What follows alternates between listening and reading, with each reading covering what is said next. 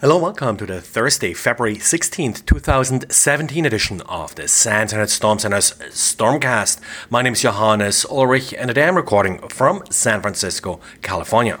In case you missed the RSA keynote panel today with Ed, Mike Allen, and myself, there is a summary on the SANS website with what we talked about. Also, RSA will have a follow up webcast within about a month. The exact date hasn't been set yet. We got, I think, uh, far over 100 questions, so only got through a couple of them, and hopefully, we'll be able to answer some of the remaining questions during that follow on webcast.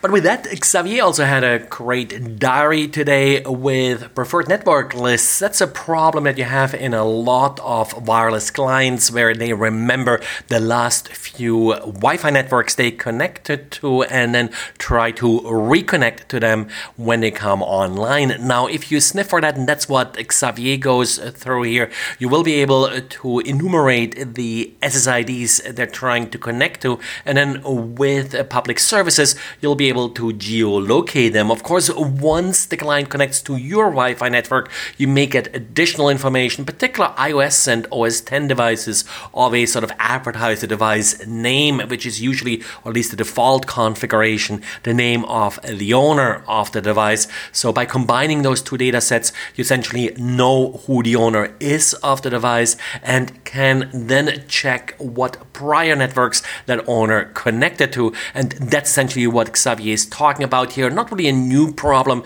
These preferred network lists are fairly well known, but Xavier sort of walks you through the process of actually collecting that information.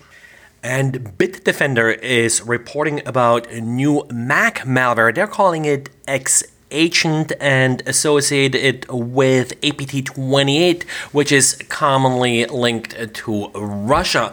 This particular Mac malware does not have its own infection vector, so it's something the user will probably install or that will be installed using some vulnerability on the system. Once installed on the system, the malware does have some anti debugging or reversing features. For example, if it is be attached to a debugger, it will not run. And secondly, it will then wait for an internet connection. Once the internet connection is established, it will start to exfiltrate data using domains that contain the word Apple. So this way it tries to blend in with some of the normal Apple traffic that you're seeing on OS 10 systems.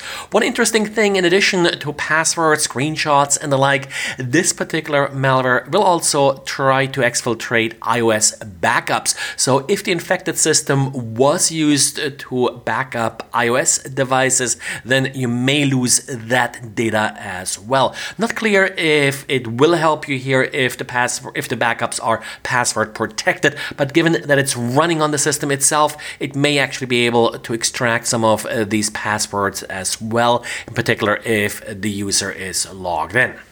And security company Context IS looked into Android based conference phones and uh, found that uh, products by Mitel had some interesting vulnerabilities. The root cause of these vulnerabilities was that it looked like much of the software was sort of in a development and debug state. Some of the certificates used to sign components of the software were publicly available test certificates, not actual private certificates certificates and keys uh, being established by Mitel for production software as you should have done it. Now, because of uh, this problem, Context IS was uh, then able to overwrite the firmware on the device with firmware presented by a DHCP server.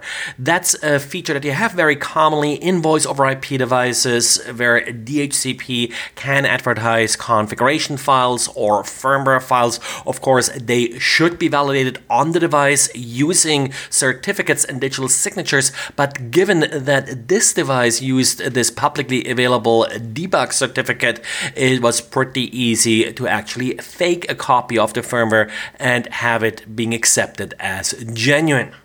As a quick fix, uh, one thing you can do is essentially don't allow the phone to be updated using a DHCP.